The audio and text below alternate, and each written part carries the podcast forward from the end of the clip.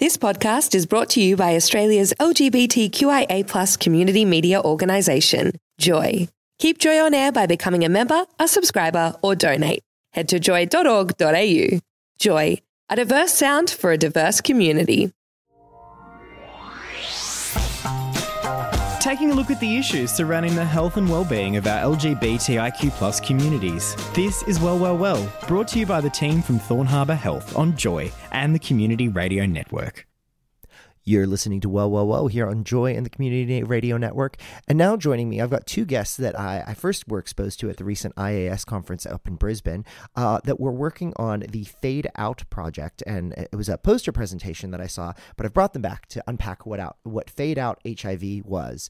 So joining us now, could you both introduce yourself? Uh, I'm Stan Pogroszewski. I'm the COO of DKB Med. We're a medical education and communication company. And my name is Dean Beals. I'm the president and CEO of DKB Med, and we are based uh, in New York. And so, how did Fade Out HIV come about? Sure. Um, over the years, we saw a a study a few years ago about the use of barbers in hypertension and how um, they were able to bring their clients in to be tested for hypertension. And it was a very effective way to engage the Black community. And, and as, as your audience probably knows, in, in the United States, the Black community is a little bit disenfranchised from the medical community because of medical distrust. And we thought maybe this would have application in HIV, which is a very serious problem in the Black community in the United States, with a Black man having an average of eight times more likely to become H- to be tested positive for HIV than a white person. And so, how do you begin this sort of work? Uh, how do you start to take that kind of model that you looked at from hypertension, and how do you uh, how did you mobilize this? Sure. So, um, as Stan mentioned, we recognized that there was a need in the community, um, and that Black barbers, Black and Brown barbers, really have a very special relationship with their clients that goes back years. So, there's a lot of trust. And part of the problem in healthcare, particularly among um, Black men and Black women, is they don't trust the healthcare system. So, they're immediately a little reticent to go and seek care. Um, so what we did um, is the first thing we did was we reached out to a barber influencer.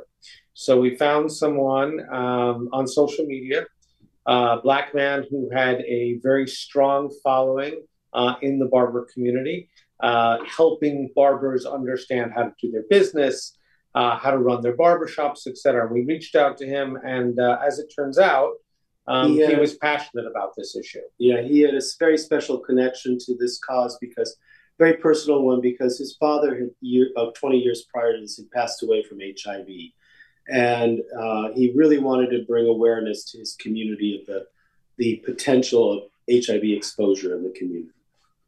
So you've got an influencer, so somebody who can sort of lead the way and be kind of that foothold into the community how do you go about recruiting barbers to become advocates around HIV or health educators?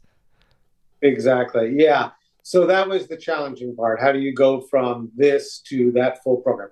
What we do is medical education, and in our in our work as medical educators, we educate both healthcare providers and patients, so that we make sure that patients um, are aware of their disease and understand those issues, and we make sure that healthcare providers can talk to those patients in inappropriate ways.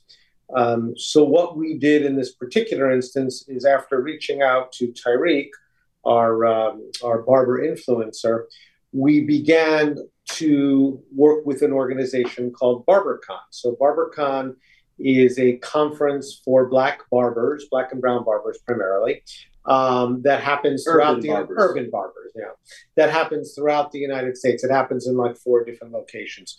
So we thought we'd kick this whole thing off at BarberCon in New York. That was the original idea. Then uh, COVID restrictions required us to shut down everything in New York, but um, we had done some clinician education prior to this, and we were contacted by a clinician from Los Angeles who thought this was such a great idea, and if they could, if we could bring this to Los Angeles, he wanted to be part of it.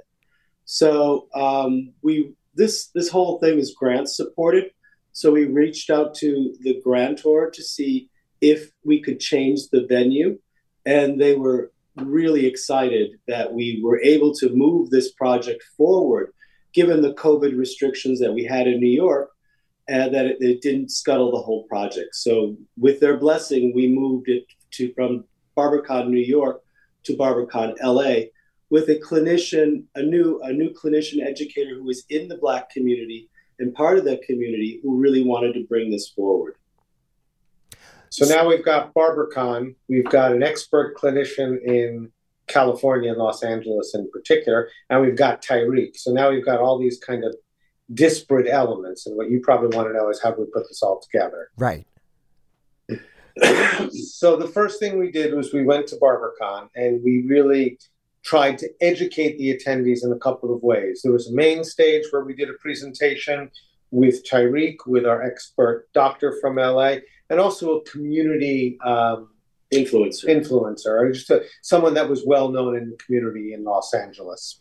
So we went to BarberCon, we did a live stage, and then we did a breakout session for people that wanted to know more. And we also set up a booth. So we had three different places at BarberCon. The idea behind that was bring barbers into our network so that we could work and train them on how to talk to their clients about HIV.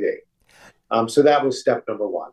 I, I want to ask the- too because we're in radio here. So, as two white men basically.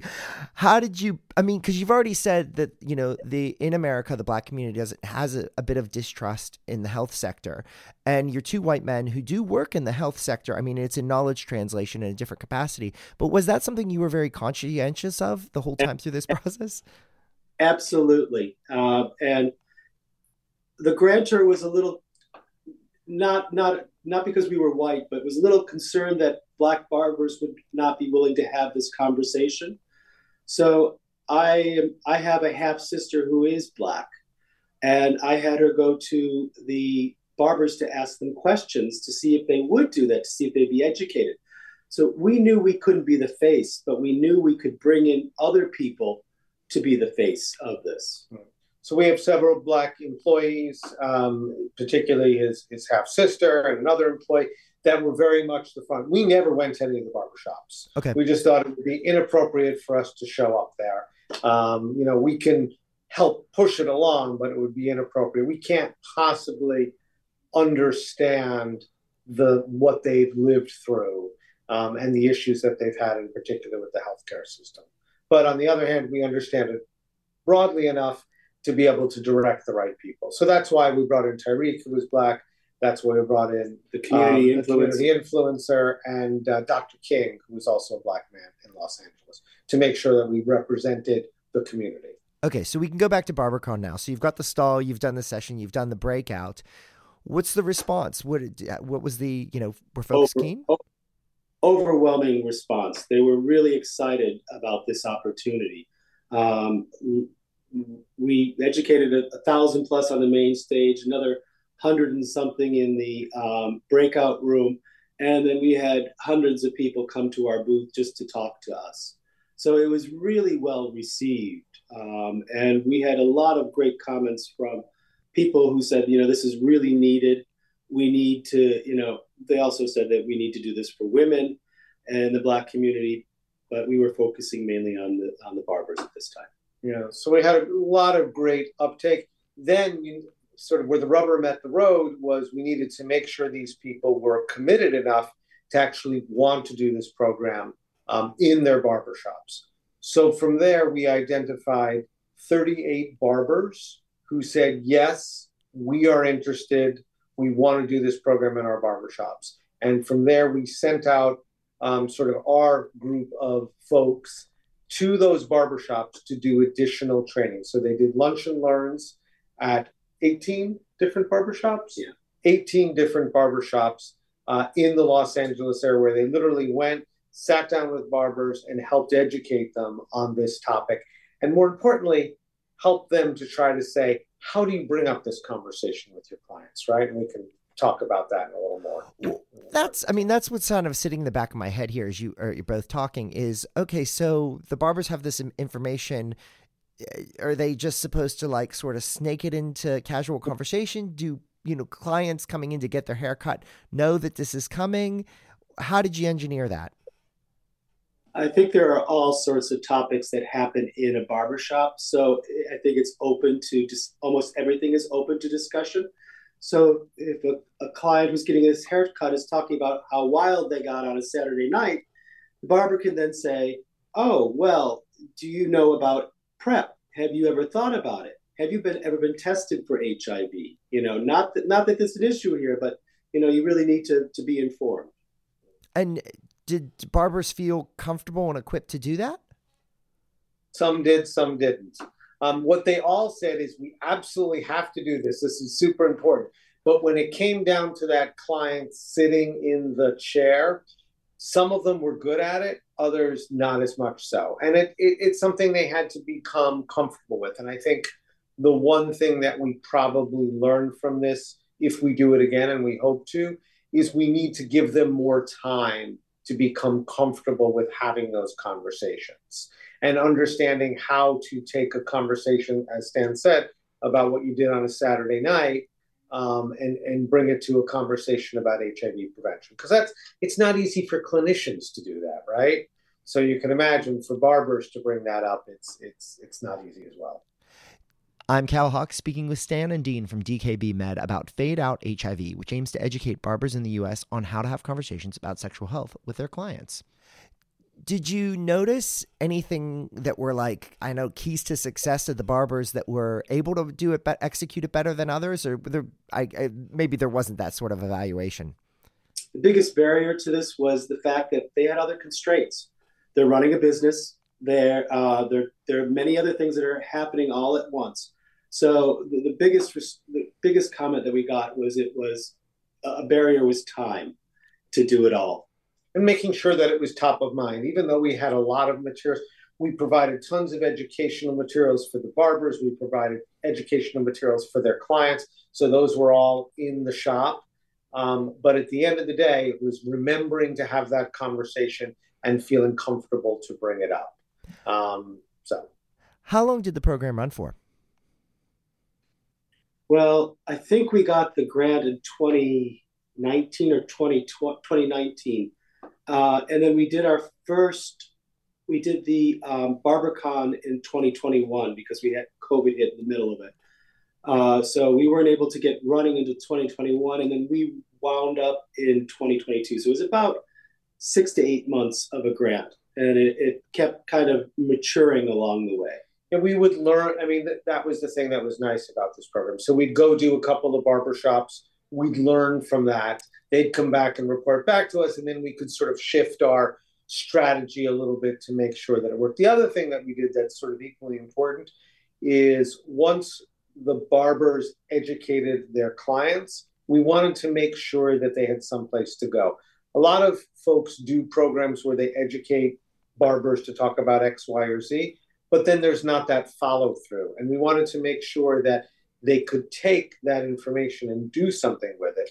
So we educated 297 community clinicians in Los Angeles and put together a referral network so that that barber, if his client said to him, "Hey, yeah, this is something I might be interested in doing," he had a list of clinics that were educated, different 18 different clinics that were educated and ready to go where they could go get tested. So that was important. And the other part of it was, we can talk about this in more detail if you like.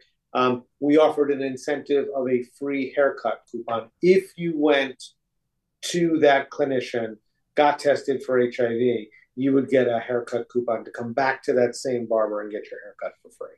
So, well, yeah, let's talk about that. How many people took that offer up? 309 people total yeah. got tested. We did one other thing um, because we thought this would be an interesting way to reach people as well. We partnered with a group called Crescent Care. No. Sorry, not Crescent we Care. Par- we partnered with Charles Drew, oh, Charles Drew in Los sorry. Angeles, which is a a medical university, and they had a number of clinics throughout there, and uh, our faculty was affiliated with them.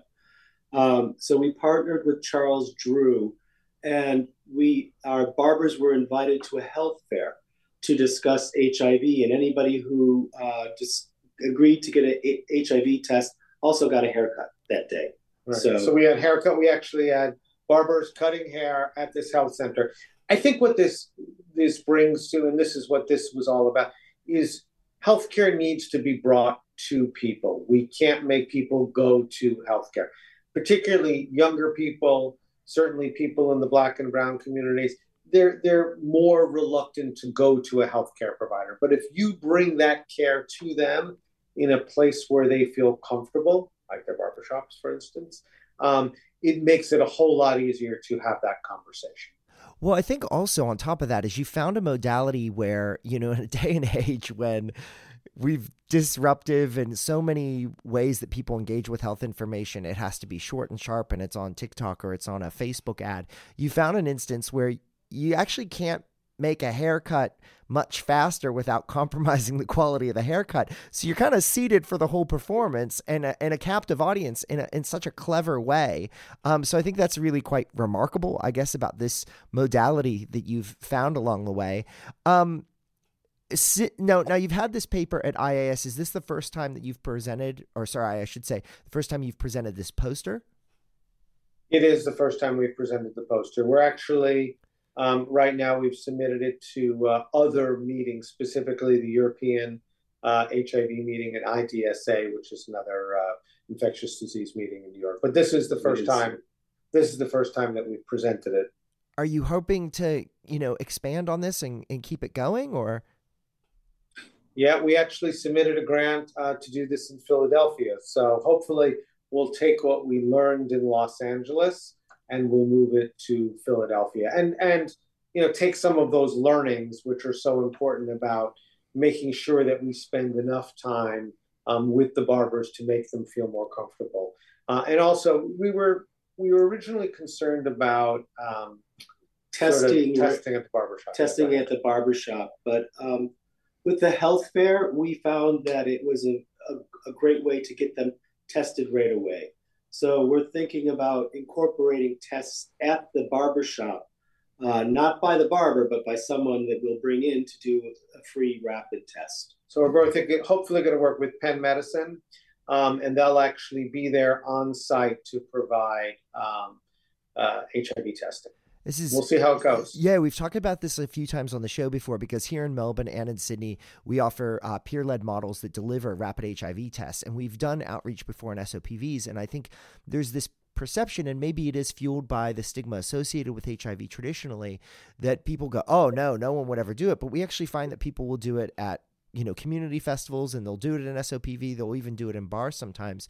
So I'm unsurprised to hear that you know some people were willing to do it right there at the barbershop as well. So those are rapid kind of tests as well that you're doing, yeah. Correct. Yes. And then, and, of course, confirmation needs to happen later. Yeah, absolutely. So the have you had uh you, you had this you know running in LA that's kind of finished but do you know have any indication if those relationships and those conversations are continuing on beyond the life of the project um, we continue to talk with Charles Drew and engage with them to see if there are other opportunities. Um, I haven't hooked Charles Drew up with our barber network, but I think just talking about this now, I think I'll, I'll, I'll introduce them to all the barbers that we connected with and give them their information so that they can be engaged in other activities that they have. Yeah, it certainly would be nice. I mean, we started this, and I would certainly hope that the barbers would continue this. I'll tell you a um, just a little anecdotal story. So uh, Tyreek, our barber influencer, runs a barber school in Philadelphia, um, and he was talking with one of his students about this particular program and how exciting it was. And uh, one of the students came up to him and said, um, "HIV is still a thing; it's still around." So you know, because of the the you know antiviral, antiretroviral therapy and the fact that so many people are now living and not dying from HIV, everybody thinks it's not a thing. Not everybody, but many people think it's not a thing, particularly out of you know the affected communities. But it is and it's a particular thing um, and an awful thing in black and brown communities um, way more so than in any almost any other community in the united states. That I, that uh, conf- uh, sorry, I'm just sort of scrambling for words here because this was something that came out of the conversation this week at IAS as, you know, Sydney was announcing that uh, it had virtually eliminated HIV in a neighborhood in Sydney. You know, a lot of people in the community were concerned because the mainstream, a lot of folks did check out of that conversation after the height of the epidemic in the late 90s and after we saw combination therapy introduced. A lot of people kind of left the discussion. And even here in Melbourne, when we hosted AIDS 2024, or sorry, AIDS 2014, we had some people say, and actually the anecdote that I've used before as a colleague actually was in a barber's chair here in Melbourne, and he worked here at Thorne Harbour Health or then the Victorian AIDS Council, and the barber said, oh, whatever happened to AIDS? Um, so I think that, you know, that's kind of a global experience for a lot of people. If you weren't part of the most affected communities, you kind of assumed it just went away. And so it just kind of reminds us the importance around, you know, for men who have sex with men in a lot of the Western countries who kind of have stayed a part of that conversation, for everybody else, they may not have maintained that same level of literacy. Um, so it's a really um, amazing and a, fantastic modality that you um, were able to deliver. Did you get any reactions from the people that attended IAS about your poster? Oh, it was really very favorable. They, people were excited about the idea and the opportunity to engage barbers. A lot of people wanted steal the idea and bring it to their part of the world. Which so we're fine with. we're, we're thrilled with it. You know, we're thrilled with bringing the idea forward. So we might we might see sort of fade out HIV initiatives kind of all over the globe.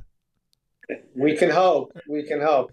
Listen, anytime you have an opportunity to interact with a person who may be at risk for HIV and have a conversation and get them to at least consider getting tested or getting on PrEP, in whatever setting is is so important. Um, you know, it's just otherwise we're going to continue to see the numbers go up as they continue to do, um, and certainly not reach the goals that we're looking to reach. Look, before we finish up here, I just want to ask: Do you have any final reflections on your experience of Fade Out HIV and presenting at the IAS conference?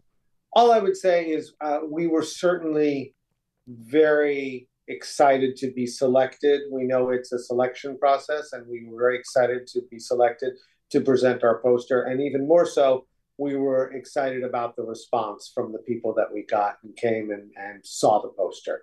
Um, it was it was such positive response in terms of the program and how creative uh, and how different it was. And as Stan pointed out, how many of them said we'd like to sort of take this back and, and do it ourselves. So we're very we were very excited about the the uh, you know the opportunity that we had. I absolutely agree. I mean, it was a, a real great experience to be part of IAS this year and to hear to hear uh, all the topics at um, IAS and to see how this really fit into a lot of the themes of IAS of inclusion of patients and and different communities that need to be involved.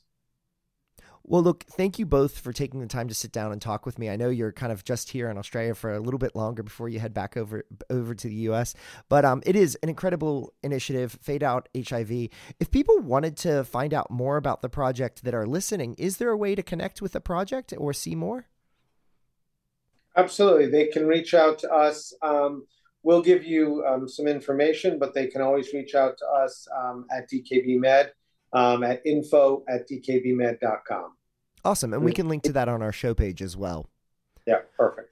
Well, look, thank you both for your time. Enjoy the rest of your time in Australia and best of luck with the initiative going forward. Thank you very much. Thank you so much for your time today. We really appreciate it. Yeah, thank you for your time. Thanks for listening to Well, Well, Well, supported by Thorne Harbour Health on Joy and the Community Radio Network. For more LGBTIQ plus health and well-being and much more, check out Thorne Harbour on social media at Thorne Harbour or via the website thorneharbour.org. Thanks for listening to another Joy podcast brought to you by Australia's LGBTQIA plus community media organisation, Joy. Help keep Joy on air. Head to joy.org.au. Joy, a diverse sound for a diverse community.